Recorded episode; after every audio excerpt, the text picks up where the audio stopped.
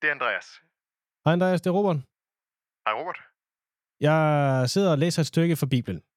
Øh, Du ved, du ved der, hvor to af Jesu tilhængere har svært ved at forstå, hvad der skete, dengang Jesus døde. Hvorfor han døde nu der lige pludselig, hvor alt gik så godt.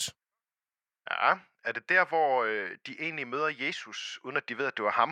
Hvor han så fortæller dem, at alt det, de har oplevet, det var egentlig forudsagt i Bibelen allerede? Præcis der, Andreas. Du læser mine tanker. Men det, som jeg så tænker, når jeg læste den her tekst, det var, øh, der står, at han viste dem alle de steder i loven og profetbøgerne, som handlede om ham. Og så pludselig så begynder det hele at give mening for dem. De forstår sammenhængen i Bibelen, de forstår, hvorfor Jesus han skulle dø og så videre. Og jeg spekulerer på, hvad var det for nogle tekster, han viste dem? Altså, som har gjort, at de blev så fanget af den her sammenhæng, mens han fortalte dem om det. Ja, det kunne være sjovt at se, om vi kunne finde de samme historier.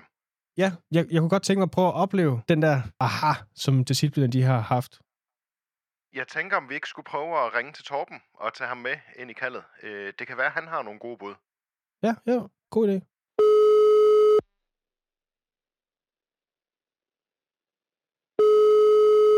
Det er Torben. Hej Torben, det er Andreas. Jeg sidder lige sammen med Robert, og øh, vi snakker om de historier i Bibelen, som Jesus han fortalte øh, to af hans tilhængere, dengang de prøvede at forstå, hvorfor han døde.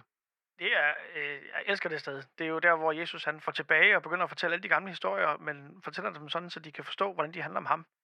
Og, og så siger de bare, wow, det, det må, altså, de må virkelig have haft øh, en fantastisk wow-oplevelse. Ja, præcis, Torben. Øh, Og velkommen til. Øh, tak.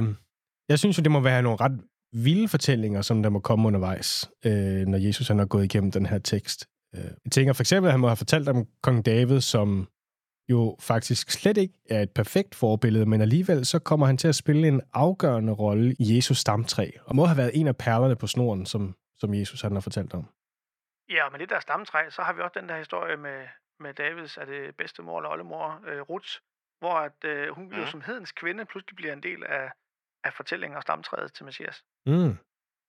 Måske har han også fortalt om dengang Abraham fik besked på at slå sin søn ihjel, og hvor Gud stoppede ham lige før han gjorde det. Ja, jeg mener faktisk, at Jesus antyder øh, et sted i evangelierne, at Abraham måske faktisk har fået øh, forståelsen af, at det ikke handlede om hans egen søn, men det handlede om Guds søn. Mm. Nu tænker jeg lige, kunne vi ikke godt lave en podcast over det her? Altså, hvor vi ligesom prøver at starte fra begyndelsen og går igennem fortællinger, ligesom Jesus han må have gjort, og se om vi kan få den samme oplevelse, når vi ser sammenhængen som de her disciple på vejen til Emmaus. Men så må vi jo tage hele Bibelen fra den enden af, og så se om vi kan få fat i den store fortælling, som løber gennem Bibelen. Ja, det skal vi da. Lad os lave en podcast om den store fortælling i Bibelen. Det er jeg, det er jeg med på. Mm-hmm. Cool. Jamen, øhm, så trykker jeg lige record. Hold fast. Velkommen til podcasten Den Store Fortælling, der tager dig på en kronologisk rejse gennem Bibelen fra start til slut. Glæd dig til vores første afsnit, der har fået titlen Hvor er du, Adam? Og glæd dig og hold øje, der hvor du plejer at finde din podcast. På genhør. Vi er snart tilbage.